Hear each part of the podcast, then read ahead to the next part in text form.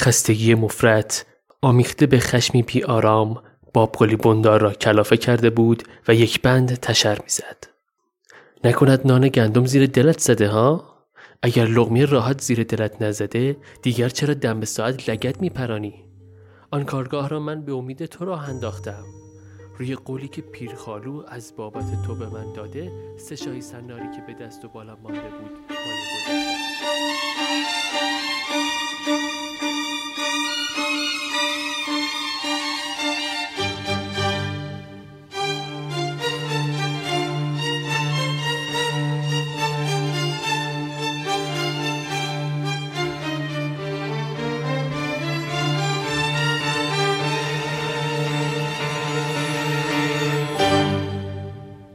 سلام من امیر حسین هستم میزبان پادکست سریالی قصه کلیدر و شما مهمان هجدهمین اپیزود این پادکست هستید که در شهریور 99 داره منتشر میشه. این اپیزود آخرین قسمت از فصل دوم پادکسته و مطابق با صفحات 1024 تا 1074 نسخه چاپی رمان کلیدر از انتشارات فرهنگ معاصر هستش. اگر می‌خواید درباره انتشار فصل سوم بیشتر بدونید حتما تا پایان این اپیزود همراه باشید. ضمنا تو این اپیزود از یه موزیکی استفاده شده که من خیلی دوستش دارم و اون قطعه آتشگاه اثر استاد کیهان کلهوره که چندین بار در کنسرت شهر خاموش اجرا شده. برای اینکه حز بیشتری ببرید پیشنهاد می‌کنم که حتما از هنسفیری یا یه سیستم صوتی با کیفیت استفاده کنید. اگرم شب گوش کنید که چه بهتر چون تقریبا همه اتفاقای این اپیزود تو شب میفته. خب طبق روال معمول ببینیم در قسمت قبل قصه به کجا رسید. اپیزود 17 تقریبا همش توی زندان بودیم. گفتیم که مرد افغان رو که پهلوان بلخی بهش پناه داده بود و آخر شب آزادش کرد که بره نهایتا مأموره امنیه پیداش کردن و فرستادنش زندان سبزوار. تو زندان یه سری از شخصیت های داستان دور هم جمع شدند. دلاور عبدوس، ستار و شمل یاقوت، گل محمد و دست آخر هم که مرد افغان اضافه شد. گفتیم که دلاور و گل محمد با هم گلاویز شدند و گل محمد دلاور رو زمین زد و با اینکه بازم دلاور نامردی کرد در حق گل محمد اما با وساطت ستار و شمل دلاور و گل محمد هم علاز ظاهر آشتی کردند با هم. بعد گفتیم که گل محمد به فکر فرار از زندان افتاد و ستار بهش قول داد که کمکش کنه. این شد که قرار شد ستار و گل محمد و مرد افغان و دلاور و شمل یاقوت از زندان فرار کنن. از شمل خواستند که به باباش بگه تو دیگوله آبگوش یه کارت قایم کنه تا وسیله باشه برای کندن دیوار. حالا کارد یا چیزی شبیه قمه شاید بگیم. ستار هم برای موسا پیغام داد که بیاد ملاقاتش تا برای فرار از زندان باهاش هماهنگ کنه. دست آخر هم اشاره کردیم که برای گل محمد پیغام آوردن که بچهش به دنیا اومده و برای شمل هم خبر آوردن که آلاجاقی نمی‌تونه مثل قبل ازش حمایت کنه و دارن براش پرونده قتل درست می‌کنن و این باعث شد که شمل انگیزه بیشتری برای فرار از زندان داشته باشه. بریم دیگه سراغ ادامه قصه قصه کلیدر قسمت هجدهم.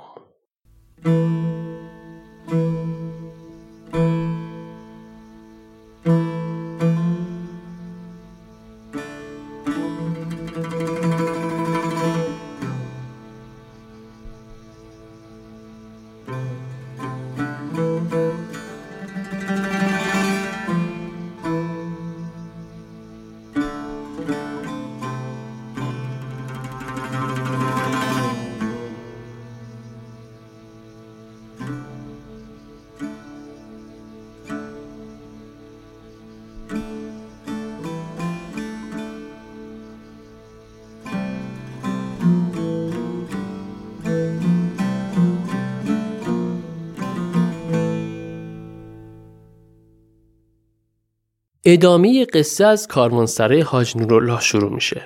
لوکیشن این اپیزود بیشتر توی کاروانسراست. بندار اومده سبزوار که یه راهی پیدا کنه بلکه شیدا رو آزاد کنه از دست افغانها و حالا که برای استراحت اومده به کاروانسرای حاج نورالله می‌بینه که موسا هم تو کاروانسرا پیش پیرخالوه. یادمونه دیگه موسا پسر امومندلو بود و به عنوان اوستاکار قالیبافی داره برای کارگاه بندار کار می‌کنه. کارگاه قالیبافی بوندار. اما از بچگی پیش پیرخالو بزرگ شده و یه جورایی پسر خونده پیرخالو محسوب میشه. به قول فرنگیا امومندلو فقط پدر بیولوژیکی موسا بوده. پیرخالو هم که کلیددار کارمانسرای حاج نورالله بود این روزا موسا به سبزوار رفت آمد داره که هم ستار رو ملاقات کنه و هم مقدمات فرار از زندان رو فراهم کنه دیگه. حالا تو یک چنین شرایطی با قلی بندار اومده کارمانسرا و وقتی می‌بینه که موسا به جای اینکه بالا سر کارگاه باشه همش تو کارمانسرا پلاسه قاطی می‌کنه براش. بندار به موسا تشر می‌زنه و میگه تو مثل که نون گندم می‌خوری دیگه خوشی زده زیر دلت. من اصلا اون کارگاه رو حساب تو رو انداختم. زنم که مریض احواله شیرو هم که سر به هوا شده. بچه های کارگاه هم که هنوز کار یاد نگرفتن درست حسابی. خودم هم که همش مثل سگ پاسوخته تو شهر دنبال کار شیده هستم. دلم خوش بود حداقل تو بالا سر کارگاه هستی که تو هم اینجوری عذاب در اومدی. ولی خب گویا تو به هیچ جات هم حساب نمی‌کنی کارگاه ها نمی‌دونم چه سری تو کارتی که عاشق شدی که همش سر و ته تو می‌زنن می تو این کارون سرا.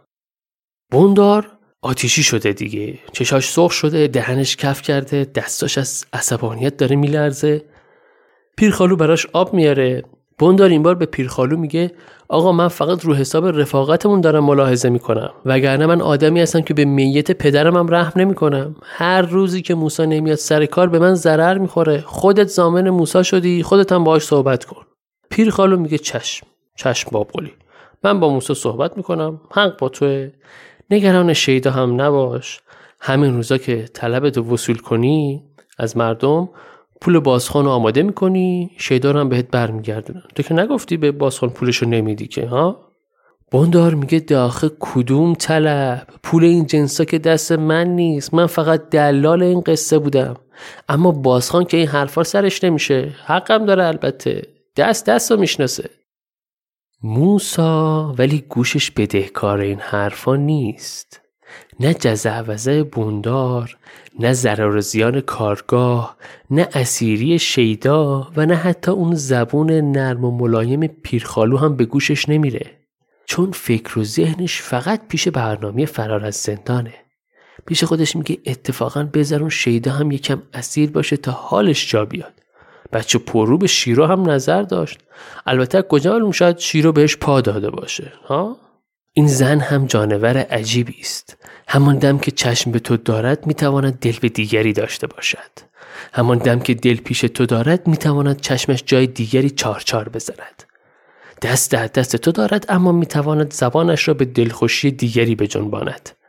در وجود او یک پیچ ناگشودنی یک دروغ خدایی یک شعله نمیرنده انگار نهفته است.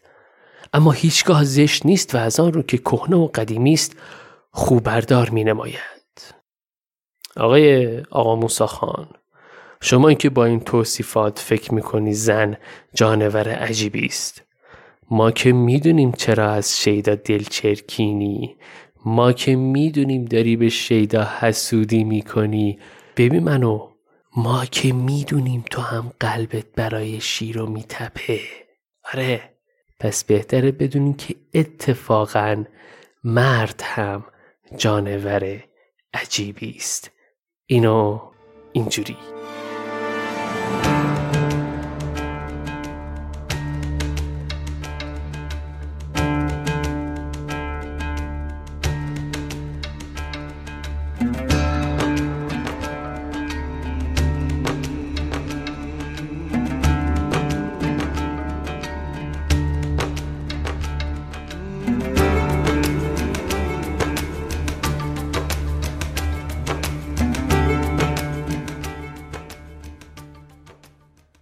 خب گفتیم موسا همش تو فکر نقشه فرار از زندانه. برنامه چیه حالا؟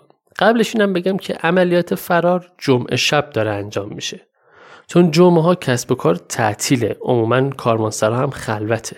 تو کتاب تعبیر جالبی داره. میگه جمعه روز اهل شهر دو سه تیره می‌شوند. یا اهل مسجد و منبرند یا اهل عیش و طرب یا اهل خانه و خانواده. مردم امروز در این دم نمی‌توانند در کاروانسرا باشند. با این اصاف میشه گفت کاروانسرا جمعه ها تقریبا تعطیله. حالا برنامه چیه؟ بندار که تا قبل از تاریکی هوا باید برگرده به قله چمن و لذا موسا و پیرخالو تنها میشن.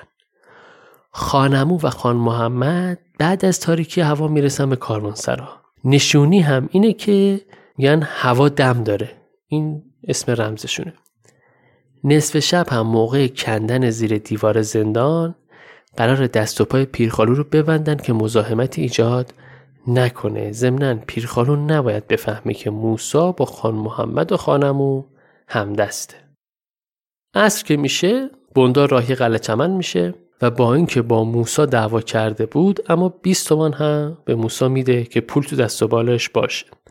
البته فکر نکنید بندار خیلی لطف کرده نه خیر. موسا بخش زیادی از دستمزدش رو طلبکار از بندار. الان هم همینه دیگه. خیلی از ماها که برای بخش خصوصی کار می‌کنیم چند ماه حقوق طلب داریم از شرکتمون. خلاصه بندار که میره پیر خالو به موسا میگه خب بابا جان چرا نمیری سر کارت؟ موسا هم میگه اولا دل و دماغش نیست. دوما اونجا همش دعوا و کشمکشه. شاید منم اگه اونجا بودم جهانخان سرحدی یه بلایی سر من آورده بود. همون جور که ماه درویشو از پشت بوم انداخت زمین. خلاصه موسا میپیچونه. بعدش هم به بهانه خرید روغن می‌زنه بیرون. میره نزدیک دروازه نیشابور یه دوری می‌زنه و برمیگرده.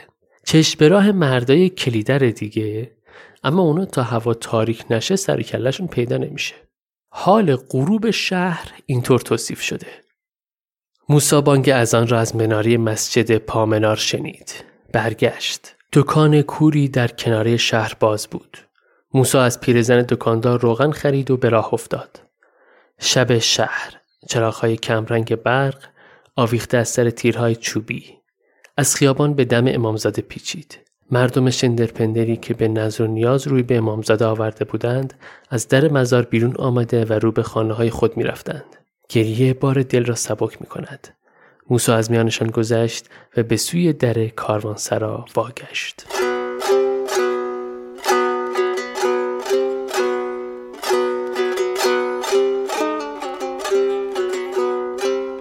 موسا وقتی برمیگرده به کاروانسرا می‌بینه که بله دو نفر با سه تا اسب پشت در هستن.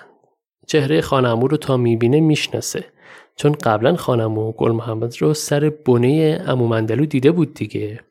شب چهارشنبه سوری بود ستار هم بود اگه یادتون باشه. بنه هم به یه اتاقه که خشت و گلی که توی صحرا و سر زمینه کشاورزی اینا می‌سازن میگن بنه.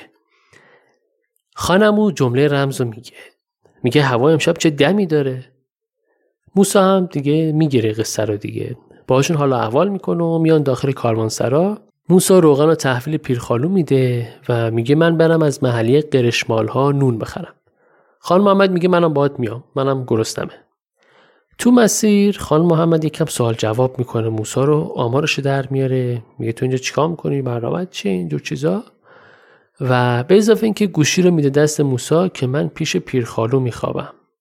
موسا هم میگه باشه فقط حواست باشه خفش نکنی اون حکم پدر منو داره. خلاصه نو می‌گیرن و برمیگردن کاروان سرا و موسا مشغول درست کردن کم جوش میشه برای شام. خانمو در حالی که داره کفشاشو تمیز می‌کنه با پیرخالو هم تعریف می‌کنن و به خان محمد میگه میشنوی خان محمد؟ افغانها شیدا پسر بندار رو دزدیدند آلاجاقی انقدر علف سبز دم دهنه بندار گرفت تا بالاخره انداختش تو چاه. خان محمد میگه همینه دیگه هر کی چنار میدزده فکر چالش هم باید باشه. داد و ستد کلون ضرر کلون هم داره. تو این فاصله که موسا داره شام درست می‌کنه و پیرخالو داره چپق آماده می‌کنه خانم و خان محمد به بهانه دست رو شستن میرن یه نگاهی به در و دیوار کارمانسرا رو میندازن و یه براندازی می‌کنن. بعدش هم برمیگردن به اتفاق شام می‌خورن بعدش هم چایی و کمی اختلاط و تعریف و و بعد هم آماده میشن که بخوابن. قبل از اینکه ادامه داستان رو بشنویم من یه توضیح کوچیک در مورد کمجوش بدم. کمجوش چیزی که عدد تلفظی که من دیدم کمه بوده کمه نبوده. کمجوش غذای محلی سبزواره. حال و هوای این غذا شبیه همون کله جوش یا کالجوشه. منتها کله جوش رو با کشک درست می‌کنن اما کم جوش رو با کمه درست می‌کنن. گوشتی و بادمجون هم نداره و به جاش بعضا تخم مرغ اضافه می‌کنن. حالا کمه چیه؟ دوغ محلی رو میجوشونن تا یه مقدار صف میشه یه شکل خامتور به خودش می‌گیره و عموما هم داخل کیسه نگهداری می‌کنن که بهش میگن کمه. فکر کنم همون ماسکیسه باشه یا شبیه ماسکیسه خودمون باشه. ماست چکیده منظورم نیستم ماسکیسه فرق می‌کنه. ترشتر ماسکیسه دستور پختش هم شبیه کله جوشه و می‌تونید به راحتی از اینترنت پیدا کنید. احتمالا یک پست هم در همین زمینه تو صفحه اینستاگرام منتشر می‌کنم. برگردیم به کارمانسرای حاج نورالله. الان دیگه شبه و همه می‌خوام بخوابن. خان محمد میگه من بیرون دارون میخوابم می‌خوام آسمون بالا سرم باشه. حالا اونجا به موسی گفت من پیش پیر خانم میخوابم ولی الان گفت من تو حیات میخوابم. خانمو هم میگه پس ما پیرمردا هم پیش هم میخوابیم. موسی هم میگه منم تو حیات جلوی همین حجره میخوابم. انصافا زیر آسمون خوابیدن مزه دیگه ای داره.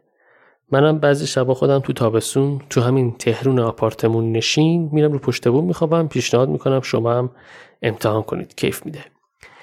امشب کاروان سرا اینطور توصیف شده. شب روی شهر بود.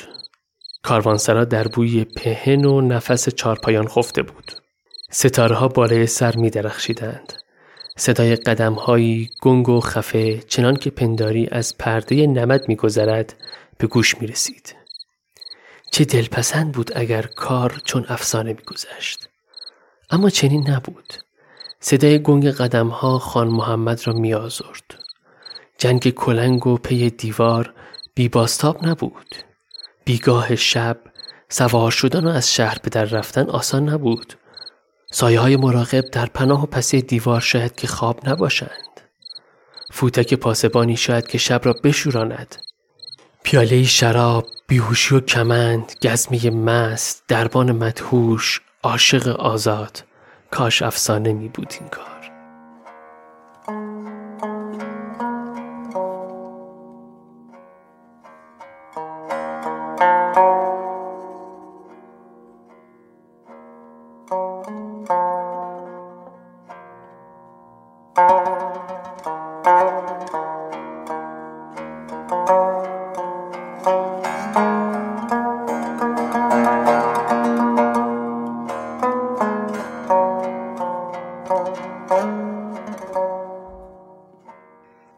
نه قصد خواب داشت خان محمد و نه خواب راهی به او می جست.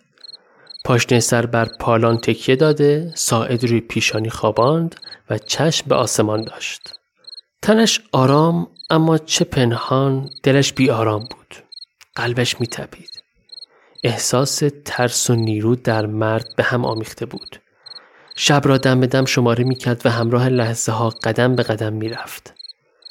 همچو اسبی که گوش به پیش لرزه زمین تیز می کند هوش و گوش به صدایی داشت که باید از بن دیوار بر می خواست. اما این کار به زودی رخ نمی نمود.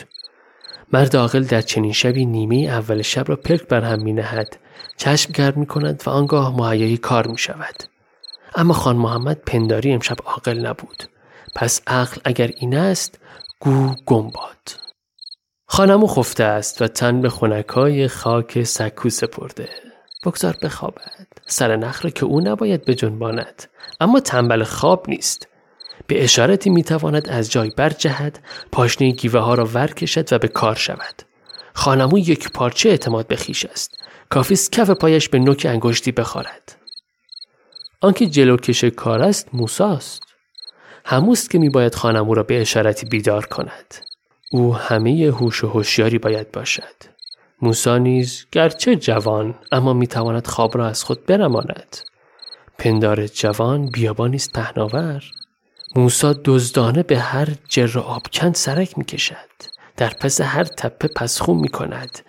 از هفت دریا میگذرد و چشم در چشم ستاره خود را میجوید.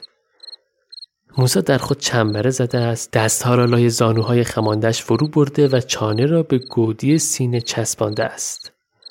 امشب آزمون مردی موساست تن چنان در هم گره زده که کفچ ماری به هنگام پرتاب در پوزه شطور چشمهایش شب را میپایند. حساب و اندازه هایش چنان دقیق و بجاست که به هنگام بافتن قالی با نرمش و چابکی انگشتانش چنین بوده است. کاروانسرا ساکت ایستاده است ستاره ها چشم فرو بستند نگاه برگردانده و شب کور می نماید. اینا توصیف تاول هوای کاروانسرا و خان محمد و خانمو و موسا بود. انگار همه چیز ساکت و بی حرکت اما منتظر و آماده باشن. حتی اسبا گوششون تیز شده. موسا خیلی چابک و البته آروم و نرم از خواب بلند میشه. خان محمدم که اصلا خوابش نبرده و بیداره. خانمو با یه تکون آروم موسا خیلی تر و فرز از خواب بیدار میشه.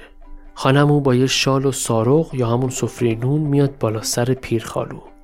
پیرخالو به نرمی نفس می‌کشه. خانمو پیش خودش میگه پیرخالو ما باهات نون و نمک خوردیم اما چاره چیه؟ کاری که باید انجام بشه و خیلی سریعتر از اونی که پیرخالو بتونه واکنشی نشون بده دهنشو با همون سارق میبنده.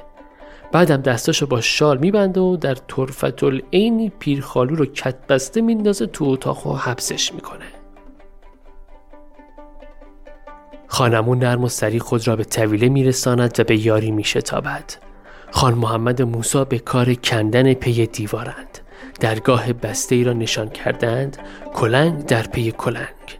خرند خشت نمودار می شود دیگر به کلنگ نیازی نیست. خشت ها را یکی یکی می شود بی صدا درآورد. به ترکبند بستن خورجین ها و سوار کردن دهنه ها چندان دست و پاگیر نیستند. لذا اسب و رکاب آماده. خان عمو به مدد می دود. دیوار سوراخ شده است. سوراخی تنگ. یک خشت دیگر. آن سوی سوراخ چشم های سیاه گل محمد می درخشند چند خشت دیگر. تلاش خاموش. یک خشت دیگر. یک نیمه خاک کهنه فرو می ریزد دلها با خاک کهنه فرو می ریزند پنجه و چنگار خاک ها را پس می زنند گل محمد مار می شود و از سوراخ بیرون می خزند.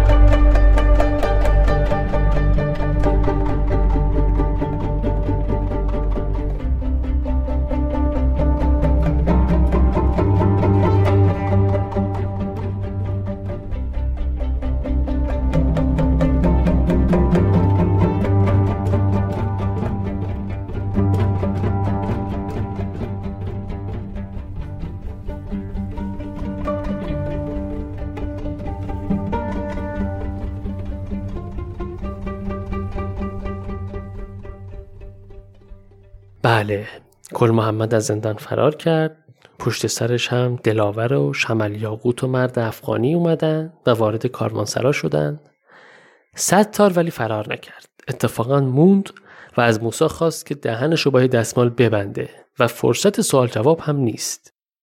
تو سریاله ایرانی دیدیم دیگه. یه موقعیتی پیش میاد طرف میگه الان وقت این حرفا نیست. کاری که بهت میگم و بکن. اون یکی هم یه نگاهی می‌کنه میگه آخر اونم حرفش قطع می‌کنه. میگه آخه نداره همین که گفتم برو. یک چنین فضایی رو تصور کنید که ستار به موسی میگه دست منو ببند و برو خودت. خلاصه همگی جمع جور می‌کنن و میان سوار اسباب بشن که برن که موسا خان محمد رو می‌کشه یه گوشه میگه دهن و منو ببند و شماها برید. دوباره اینجا از اون موقعیت رو پیش میاد. خان محمد میگه چرا؟ موسا میگه الان وقت این حرفا نیست و اینو اینجوری. البته قبلا گفتیم دیگه قرار شد که موسا جلوی پیرخارو فیلم بازی کنه دیگه یعنی در جریان قصه نبوده. به همین خاطر میگه دست و پای منو ببندید وگرنه قصه لو میره. خلاصه زندونیا از کارمانسرا می‌زنن بیرون شش تا مرد با سه تا اسب. دلاور پشت خانمون نشسته مرد افغان پشت خان محمد و شمل یاقوت هم پشت گل محمد نشسته. و سبزوار می‌زنن بیرون. به سمت نیشابور میرن که بعدش هم راهشون رو کچ کنه برن سمت کلیدر. اما خب طبعا از بیراهه و کوه کمر میرن دیگه. به مسیر کوهستانی که می‌رسن دیگه دو ترکه نمی‌شد سوار اسب باشن. برای اسب سخته. این شد که دلاور و مرد افغان و گل محمد از اسب میان پایین و پیاده همراه میشن. اما شمل نمی‌ذاره گل محمد پیاده بیاد. خودش از اسب میاد پایین. میگه آقا جان من مرد بیابون نیستم. من خونه و زندگیم شهره. برمیگردم شهر یا قایم میشم یا دوباره خودم معرفی می‌کنم. یه چاقو هم یادگاری میده به گل محمد. گل محمد هم اتمام حجت می‌کنه باهاش که ستار و موسا رو لو نده و حرفاشون رو یکاسه می‌کنن. اینجاش جالبه که گل محمد به شمل میگه به بابات سلام برسون. کار مردونه ای کرد برا ما. حیفی همچین مردایی بمیرن. بله واقعا حیف که آدمایی مثل مشتی بمیرن. اون توصیفاتی که قبلا داشتیم گفتیم از ارازل و باشه اشخابات بودن و الانم که سردسته او باشه سبزوار هستن. واقعا حیف همچین آدمایی بمیرن. بعد وقت من و شما راست راست زنده باشیم را بریم. توف به این روزگار نامرد که همچین آدمایی میمیرن. خلاصه شمل جدا میشه از این تیم و خال محمد با اسب تا یه جایی میرسونتش. تو راه گل محمد به مرد افغان میگه تو برنامه چیه برادر؟ مرد افغان میگه والا من که فعلا نمی‌تونم برگردم افغانستان. فعلا این ورا هستم. میگردم یه لغمه نون پیدا می‌کنم برای خودم تا ببینیم چی پیش میاد. گل محمد میگه نگران نباش. فعلا پیش ما هستی یه لغمه نون هم هست که با هم بخوریم. بعد از این صحبت ها کنار یه خرسنگ وای میسن یه استراحتی بکنن تا خان محمد هم برگرده. گل محمد به دلاور میگه خب تو برنامه چیه؟ دلاور میگه والا گل محمد من راه خودم رو میرم من کاری به شما ندارم. گل محمد میگه نکنه فکر کردی می‌خوام انتقام بگیرم ازت. بیا جلو می‌خوام باهات اسمام حجت کنم. ببین دلاور نمیگم با من رفاقت کن. اما اگرم خواستی دشمنی کنی از روبرو بیا. مرد و مردونه. و با هم دست میدن و دلاور آروم و بی سر صدا تو سیاهی شب گم میشه. خانمو میگه ولی نباید میذاشتی می‌رفت. گل محمد. می‌شد کار بکشیم ازش. گل محمد میگه زورکی که نمیشه. دلاور دلش باور نیست. خانمو میگه همینه. یک سر همه کارا زوره. میگه نمی‌دونی؟ تو این حال و هوا خان محمد برمیگرده. خان محمد وقتی می‌فهمه دلاور رو ولش کردن بره شاکی میشه. میگه آقا اون مثل ماری که جفتشو کشتی عاقبت زهرشو بهت می‌رسه نکن این کار رو گل محمد. خلاصه گل محمد که البته گوشش بدهکار نیست. سوار اسباشون میشن و چهار تاخت میان تا دامنه کلیدر و یه راست میرن پیش گله. کی بالا سر گله است؟ بیگ محمد و صبرخان. صبرخان رو یادتونه دیگه داماد خانمو بود. سلام علیکی می‌کنن و بغل می‌کنن همدیگه رو. یادش به خیریه زمانی کرونا نبود می‌شد ما هم بغل کنیم همدیگه رو. شاید هم الان که شما در این اپیزود رو گوش می‌کنی و چند ماه یا اونم چند سال گذشته باشه از این سال 99 کرونا تموم شده باشه دیگه. خلاصه صبرخان بعد از سلام علیک و چاق سلامتی و اینها یه پاتیل گورماس درست می‌کنه براشون. دور هم میشینن یک غذایی می‌خورن. گورماس هم که قبلا گفتم براتون چیه دیگه شیر و ماست توش نون تلیت می‌کنن. بیگ محمد هم میره سر چادرها تفنگای برنو رو بیاره و یه خبری هم به خانواده بده. بعدش هم صبرخان گردن رو می‌بره به یه سمت دیگه و مردها هم می‌گیرن میخوابن. به غیر از مرد افغان که صبر می‌کنه تا موقع نماز صبح بشه و نمازشو بخونه. تو این فاصله مرد افغان به دخترش سارا فکر می‌کنه که الان گروگان بازخان افغانه. اینکه چه بلایی سر دخترش میاد. با این دخترش هم کار داری یادتون باشه اسمش سارا بود. مرد افغان به گل محمد فکر می‌کنه که چقدر در حقش خوبی کرده و دوست داره یه جورایی این محبت گل محمد رو جبران کنه. خلاصه نمازش رو می‌خونه آتیش و چایی تیار می‌کنه تا کم کم آفتاب میزن و گل محمد ها بیدار میشن. طلوع صبح اینطور توصیف شده تو کتاب. خورشید از پناه کلیدر رخ می نمود و روشنایی سبک آفتاب صبح همه چشمانداز مرد افغان را رنگ می‌زد. پاشیدن رنگ بر دشت، جیک جیک پرندگان، پروازهای کوتاه و شوخ، سایه ورم کرده هر ماهور افتاده بر کنار. جستن آفتاب از نوک هر پاره سنگ، آسمان زلال در نگاه نور، گسترش دمادم نور. دمی دیگر دشت و ماهور و بیابان بافت در بافت پرافتاب می‌شد. مالا مال نور چشمه ای کاش تا مشتی آب بر چهره کسل.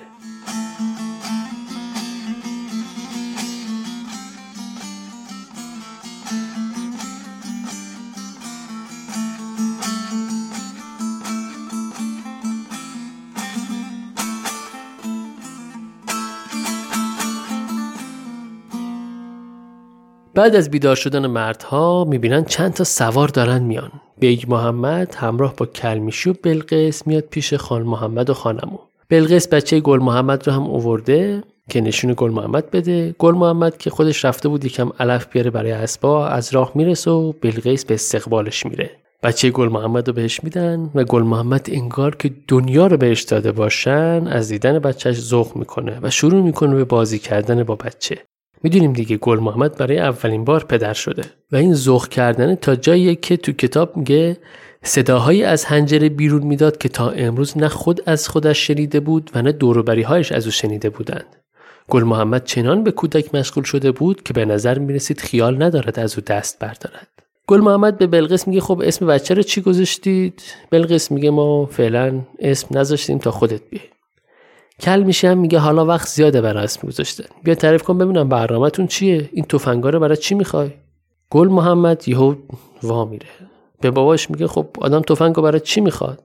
من فراریم. اگه یه وقت امنی ها بیان دنبالم باید بتونم از خودم دفاع کنم. کل میشه میگه خب اوکی. برنامه چیه الان؟ گل محمد میگه هیچی مثل همه مردم می‌خوام زندگیمو بکنم و گله کنم و پیش زن و بچم باشم. کل میشی میگه خب چرا نمی بالا سر زن بچه؟ چرا اینجا اومدی تو گله قرار گذاشتی؟ گل محمد یکم قاطی می‌کنه برای باباش. میگه ای بابا گیر دادی یا؟ مثل بچه ها حرف می‌زنی؟ میگم من تازه فرار کردم. نمیشه که همینجوری بیام سر چادر و گله و اینا. و بعد هم اشاره می‌کنه به خان محمد خانمو که جمع کنید تا سوار اسب بشیم و بریم. کل میشی میگه اتفاقا باب قلی بندار هم اومده دنبال طلبش. گل محمد میگه اون با من. من خودم ردیفش می‌کنم نگران بندار نباش. و بعد دوباره بچهش از بلقیس می‌گیره بوسش می‌کنه خدافزی می‌کنه و میدش به بلقیس و پسرای بلقیس و خانمو همگی خدافزی می‌کنن و میرن. عملا کلمیشی رو پیچوندن دیگه. کلمیشی هم خودش فهمید که آقا اینا دیگه بزرگ شدن. من حریفشون نیستم که بخوام سینجیمشون کنم. اگه خیلی بخوام اصرار کنم بچه خودم رو بی احترام کردم. پیش خودش میگه آخه بابا جان من اصلا قصدم سینجیم کردن نیست. من فقط نگرانتم. دلم تنگ شده برات. نمی‌خوام جایی بری. می‌خوام پیش خودمون باشی. همین. اصلا اجازه بدید این قسمت رو مستقیم از کتاب بشنویم با هم. اینا که الان می‌خونم کلمیشی تو ذهنش داره با خودش حرف می‌زنه. ای مرد چرا نمی‌خواهی به خود بقبولانی؟ بباورانی که دلت برای جوانت پرپر می‌زد و تا به این نداشته ای تا چشم به راه فرزند در محله بمانی. چرا بیتابی خود را در عشق با زبانی زمخت و برخورنده بیان می‌کنی؟ پوشش کلام تو از چه چنین نابهنجار است؟ مهلت چرا نمی‌دهی تا کودک جان تو ای پیر مرد خود را در آغوش فرزندت بیاندازد؟ این کار را که صداقت پرواز پرنده است چرا جلف میپنداری؟ رهایش کن ای مرد. خود را رها کن. بگذار از چشمانت اشک بریزد. بگذار از قلبت قریب شوق برخیزد. بگذار دستهای کهنت بازوی فرزند را بفشارد. کبر مکن. مهر خود را در بند مکن. عشق هاشا مکن. رفته است. گل محمد اینک رفته است. بی آنکه قلب بزرگ تو شوق دیدار فرزند را دگرگونی از خود بروز داده باشد. شوق در تو مانده است. دانه ای بر خرمن سالها. چیزی که در تو دارد زقینک می شود تنها مگر مهر از ماندن نگندد. در پوسته چغر خشم اما گم می شود باجگونه می نماید و خشم می آورد همان گونه که اکنون. تو انگار گل محمد را ندیده ای صد بار دردناکتر از ندیدن. کاش ندیده بودی. دل آرامتر بود اگر ندیده بودیش. با دیدن فرزند جز کدورت چه بر جان خود افسوده ای تشنه بر لب چشمه آمدی و تشنه باز میگردی.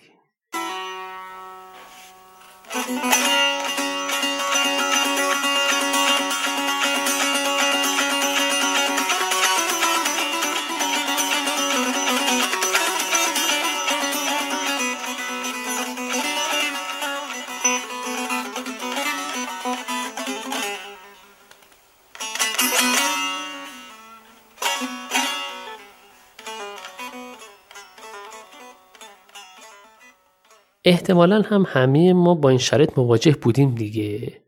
تو پرانتز حالا از فردا نرید این قسمت از کلیدر رو به ننه باباتون نشون بدید بگید بیا. ببین اینجا هم تو کلیدر هفتاد سال پیش کلمیشی فهمیده که نباید بچه هاشو جیم کنه. یاد بگیر. نکنید از این کارا. بیشتر از گل محمد یاد بگیریم که تو این شرایط چطور جواب پدرشو میده هم بتونه کار خودش انجام بده هم احترام باباش نگه داره. قبلا هم از این چیزا داشتیم بین گل محمد و کل میشیم. دوما اگه خدایی نکردم یه روزی خودمون پدر مادر شدیم انقدر گیر ندیم. پرانتز بسته.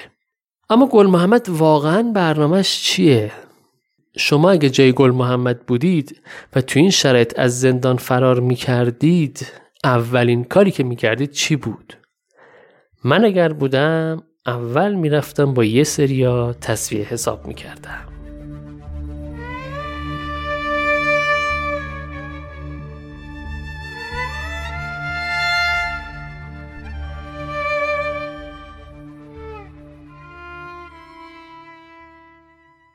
پنج مرد با چهار اسب از بیراه های کلیدر در حرکتن به سمت کلاته کالخونی.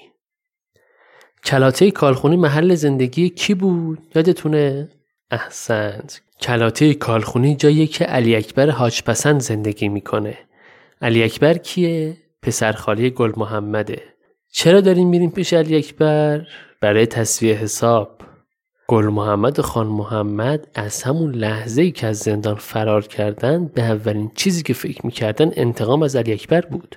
یعنی کشتن علی اکبر حاج پسند چون اون بود که لوشون داد. تفنگا رو هم برای همین می‌خواستن. کلمیشی هم بنده خدا همچین پر بیرا نمی‌گفت به گل محمد که گیر داده بود. تو تفنگ واسه چی می‌خوای و کجا می‌خوای بری و اینا؟ شاید من و شما هم جای گل محمد بودیم همین کارو می‌کردیم. گل محمد که زخم خورده بود از علی اکبر و کشتن علی اکبر دلشو خنک می‌کرد. انتقاب می‌خواد بگیره دیگه. دوم این که اصلا با وجود علی اکبر زندگی برای گل محمد دیگه مقدور نبود. علی اکبر یه آدم پوفیوسه که برای رسیدن به منافع خودش هر کاری می‌کنه. مقید قوم و خیش و فامیل هم نیست. دنبال اینه که یه پا ارباب بشه برا خودش و کلاته کالخونی رو صاحب بشه. قبلا ایلیاتی بوده اشایر بوده بعد یک جانشین شده. گل محمد رو هم لو داد تا خوش خدمتی کرده باشه برای حکومت و بتونه با تکیه به حکومت مردم رو بچاپه. به واسطه همین خوش خدمتیش هم مجوز حمل سلاح گرفته بود از حکومت. الان هم دخترش داره میده به پسر بابقلی بندار داره میده به اصلان که به این وسیله ارتباطش با آقای آلاجاقی بیشتر بشه و با بزرگون شهر نشست و برخواست کنن. عملا دخترش رو داشت معامله می‌کرد دیگه. الان هم البته همینه ها. الان هم شما برید حکومتی رو نگاه کنید ازدواجشون اکثرا یا بعضا اینطوریه دیگه مسلحتیه دیدید دیگه همه هم که فامیلن با هم دیگه. علی اکبرم یه همچی آدمیه و لذا هر کسی رو از سر راهش حذف می‌کنه و دنیا یا جای گل محمد بود یا جای علی اکبر. خان محمدم که بیشتر از گل محمد شاکی بود از علی اکبر. اصلا آدم بیعصابی کلا.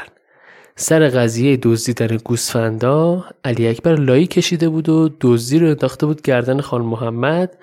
گوسفنده دزدی هم برای خودش برداشته بود. لذا خان محمد هم کینه ایه بیگ محمد چی؟ بیگ محمد کینه ای نداشت اما عاشق برادراش بود خصوصا گل محمد. یعنی گل محمد می‌گفت بمیر میمیره. لذا اصلا براش افتخاره که در رکاب گل محمد باشه. اون مرد بلوچ افغان هم که خودش مدیون گل محمد می‌دونه. به خاطر فرار از زندان دنبال اینه که به نوعی لطف گل محمد رو جبران کنه تا دیگه حقی گردنش نباشه و راحت بتونه جدا بشه از گل محمد. میمونه خانمو.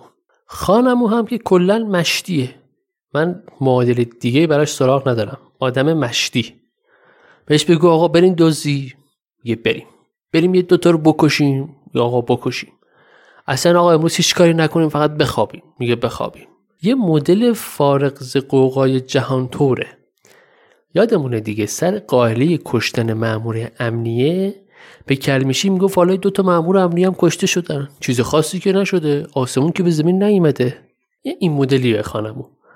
حالا این جماعت با این روحیه دارن میرن سر وقت علی اکبر حاج پسند. یک روز را کامل با اسب تاخت کردن سمت کلاته کالخونی. هوا تاریک شده الان که دیگه می‌رسن به کلاته کالخونی. کلاته اینطور توصیف شده. در شب کلاته چون کتلی می نمود. روز اگر می بود دیوارهاش قهوهی می نمودند. اما در شب چنین نبود. دیوار و بام و بالاخانه هیولای خسته را میمانست صدای زنگ کور درای از دور. در انتهای شب گوسفندانی گویی به چرا بودند یا گلیه پسر حاج پسند در آغل جابجا می شد. دزد از دزد بیشتر می حراسد. شاید هم نگله که گوسفندهای پرواریش بودند.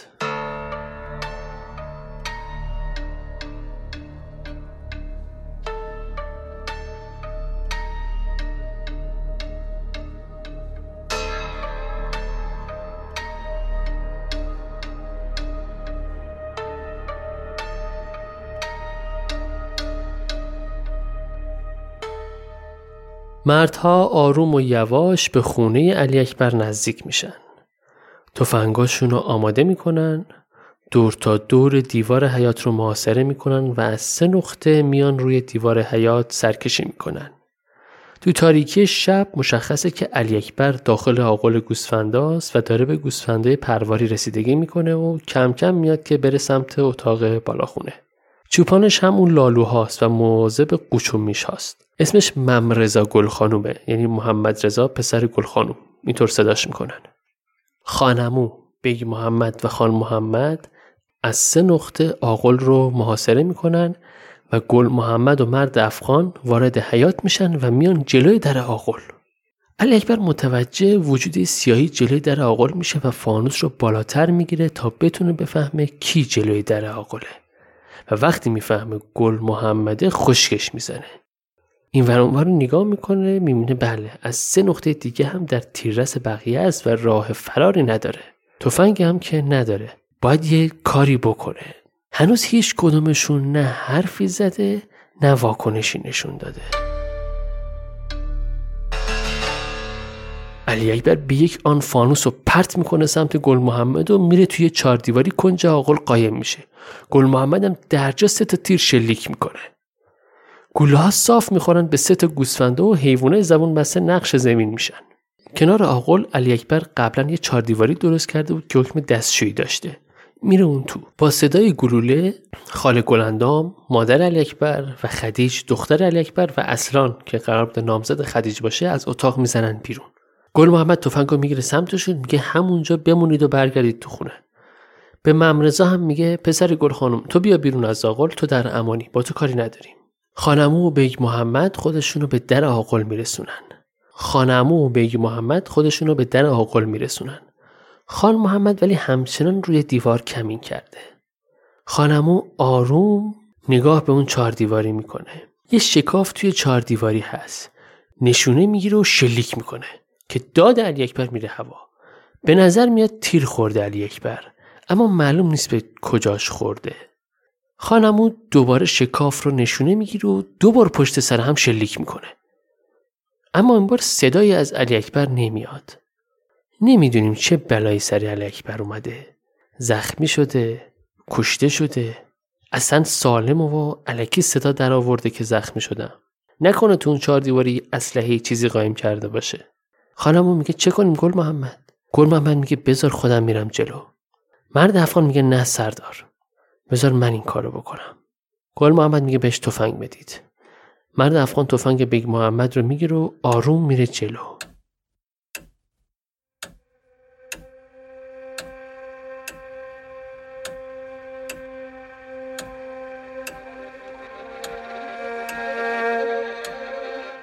نزدیک ورودی اون چهار دیواری میشه؟ که یهو علی اکبر لوله تفنگشو می‌گیره و مرد افغان رو می‌کشه تو و با یه تیکه خشت قطور محکم میکوبه تو سر مرد افغان و مرد افغان میفته زمین. الان دیگه علی اکبر تفنگ داره و به یک باره به سمت گل محمد شلیک می‌کنه که گله از بیخ شونه گل محمد رد میشه. گل محمد میگه من دستتو خوندم علی اکبر شیوت قدیمی شده. نمی‌خوای که وسط خلابه میری. تفنگو بذار زمین رو بیا بیرون. تو این حال و هوا خان محمد از روی دیوار میره روی پشت بوم آقل و به گل محمد اشاره می‌کنه که علی اکبر رو سرش گرم کنه. علی اکبر به شدت حواسش به گل محمده که ببینه چی تو چنته داره. اما خبر نداره که الان خان محمد مثل عجل معلق میاد بالا سرش. خان محمد میاد روی پشت بوم آقل و میاد روی سقف اون چهار دیواری و از سوراخ سقف حالا اینکه این چه جور سقفی که سوراخ داره منم نمی‌دونم. از سوراخ سقف لوله تفنگ رو میفرسته تو دردم شلیک می‌کنه و تمام. نه علی اکبر نقش زمین میشه. بیگ محمد وارد آغل میشه تا تفنگش از دست علی اکبر در بیاره. اما همچنان تردید دارن که علی اکبر مرده باشه. علی اکبر رو زمین ولو شده و صدایی ازش در نمیاد. فقط لوله تفنگ از در اون مستراح زده بیرون. بیگ محمد آروم میاد بالا سر تفنگ و سعی می‌کنه تفنگ رو از دست نعش بی حرکت علی اکبر با احتیاط بکشه بیرون. اما می‌بینی که تفنگ تو دست علی اکبر گیر کرده. این یعنی علی اکبر هنوز نمرده. یعنی ممکنه شلیک کنه و اتفاقا شلیک هم می‌کنه. بیگ محمد در میره و گلوله از بین ساق پاهای خان عمو رد میشه. خان عمو جری میشه و سریع میاد بالا سر علی اکبر که دیگه نیمه جون شده. تفنگ رو پس می‌زنه با پاش نعش علی اکبر از رو چهار دیواری می‌کشه بیرون و می‌ذاره وسط آغل و در جا یه گوله می‌زنه تو قلب علی اکبر و خلاص. بیگ محمد هم تفنگش رو بر میداره و یه گوله تو شکم علی اکبر خالی می‌کنه. خان محمد هم از پشت بوم خودش رو میرسونه تو آغل و لوله برنو رو می‌ذاره تو دهن علی اکبر. دندوناش رو محکم رو هم فشار میده و سه بار شلیک می‌کنه تو دهنش. عملا دهن علی اکبر رو آره. گل محمد میاد بازوی خال محمد رو می‌گیره میگه آقا پس دیگه کارخونه گوله سازی که نداریم همینجوری شلیک می‌کنید. جمع جور کنید تا بریم. از آقل میان بیرون. حالا مردم هم دیگه جمع شدن دوربر خونه صدای شلیک و گلوله. بگی محمد میره رو پشت بوم نگهبانی بده. خانم و جلو در وای میسه کسی نیاد تو.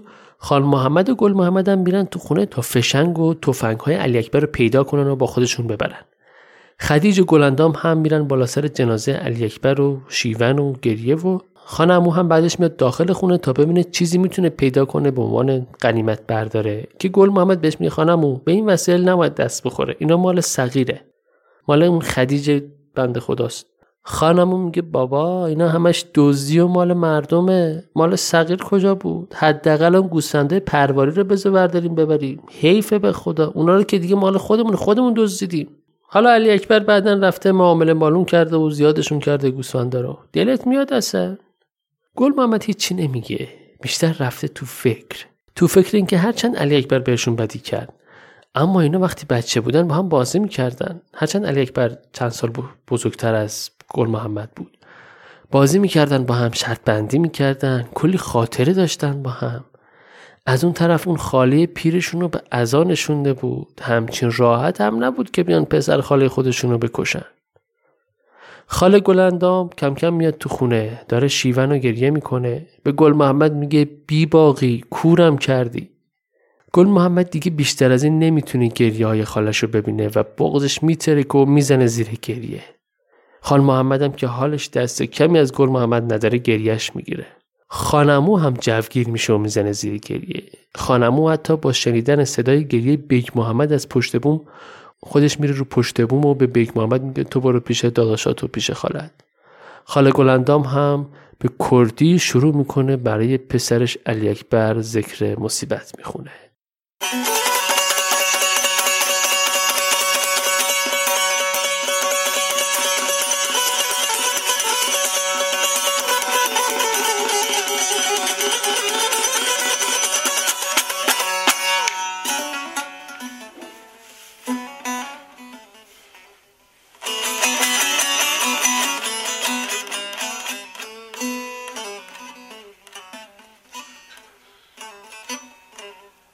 چند دقیقه که مردا گریه می‌کنن کم کم آروم میشن.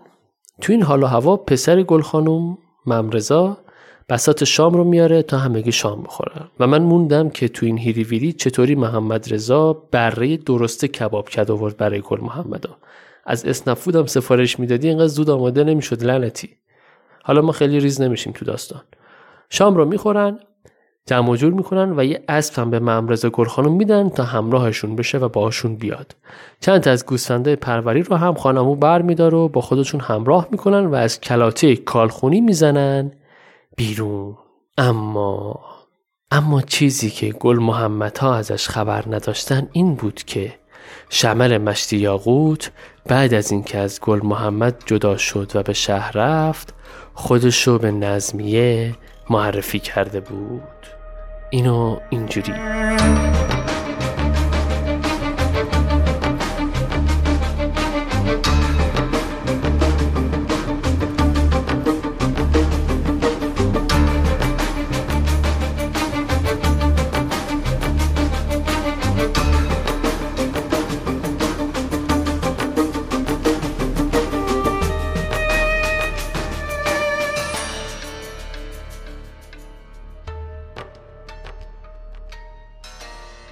هجدهمین قسمت از پادکست سریالی قصه کلیدر هم شنیدیم که توسط من امیر حسین امیدی فرد تهیه شده. این قسمت در واقع اپیزود دهم و آخرین قسمت از فصل دوم پادکست بود. ممنون که تا اینجا همراه بودید و حمایت کردید. متاسفانه اخیرا درگیری هایی برای من پیش آمد که باعث شد اپیزود 17 و 18 به موقع منتشر نشه. حتی می‌خواستم بیشتر از یک هفته عقب بندازم اما به هر ضرب و زوری بود دیگه با دو سه روز تاخیر منتشر کردم. بریم سراغ فصل سوم. اگر این اپیزود رو در زمانی گوش می‌دید که فصل سوم پادکست هم منتشر شده که هیچ. اما اگر در زمان خودش دارید این اپیزود رو میشنوید چند تا نکته در خصوص فصل سوم بگم. اول اینکه من واقعا به یک استراحت نیاز دارم و می‌خوام برای چند هفته کار پادکست رو تعطیل کنم. شما تو بعضی از کشورها نماینده مجلس هم که باشی که حقوق نجومی می‌گیرن و هیچ کاری هم نمی‌کنن یه تعطیلات تابستانه دارن. دیگه من و شما که از اون نماینده مجلس ها کمتر نیستیم ها؟ لذا اینی که من ترجیح میدم چند هفته ای رو کار پادکست رو تعطیل کنم. این موضوع اول. موضوع دوم در خصوص نحوه انتشار فصل سوم هست. می‌دونیم که همگیمون دوست داریم فاصله بین اپیزودها کمتر بشه. و هر هفته منتشر بشه یا حتی هر روز منتشر بشه. اما در این لحظه که من دارم این اپیزود رو ضبط می‌کنم واقعا امکانش نیست.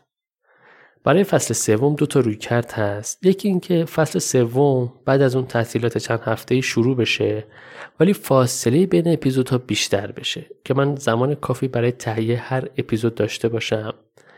یه روی کرد هم اینه که مثل فصل دوم این فاصله طولانی تر باشه تا چند تا اپیزود از قبل آماده بشه و بعد با همون فاصله دو هفته ای یا یک هفته در میون منتشر بشه. هنوز تصمیم مشخصی در این زمینه نگرفتم. اگر نظری دارید می‌تونید از طریق ایمیل یا شبکه های اجتماعی به من منتقل کنید و در موردش صحبت کنیم ولی قطعا برای اینکه فراموش نکنیم که در فصل دوم چه گذشت اولین اپیزود فصل سوم یعنی اپیزود 19 رو اختصاص میدم به اینکه خلاصه از فصل دوم رو صحبت بکنیم در موردش. از این نظر خیالتون راحت. اگر هم ایده برای بهتر شدن پادکست دارید یا می‌تونید برای پادکست پوستر و اینفوگرافی بسازید یا حتی موزیک مناسبی به گوشتون خورده حتما با من در میون بذارید. ایمیل پادکست رو هم که می‌دونید کلی در استوری نکته دیگه نیست که بخوام بگم؟ بازم ممنون که همراه بودید. بارها گفتم و بازم میگم که بهترین حمایت از پادکست فارسی اینه که به بقیه هم معرفیش کنیم. پیشنهاد می‌کنم حتی اگر قبلا هم این پادکست رو تو پیج اینستاگرامتون معرفی کردید یا استوری گذاشتید بازم این کار رو بکنید بعضی از دوستان شما وقتی چندین و چند بار ببینن که شما دارید به یک پادکست رو گوش می‌کنید و معرفی می‌کنید تازه اون موقع راغب میشن که برن بشنونش. لذا بیخیالش نشید. دمتون گرم. این بار زودتر موزیک تیتراژ شروع شده. اگر دوست داشتید قطعه شرنگ از آلبوم شب سکوت کویر آقای محمد رضا شجریان رو تا پایانش با هم گوش بدیم سپاس که منو میشنوید. نوش گوشتون.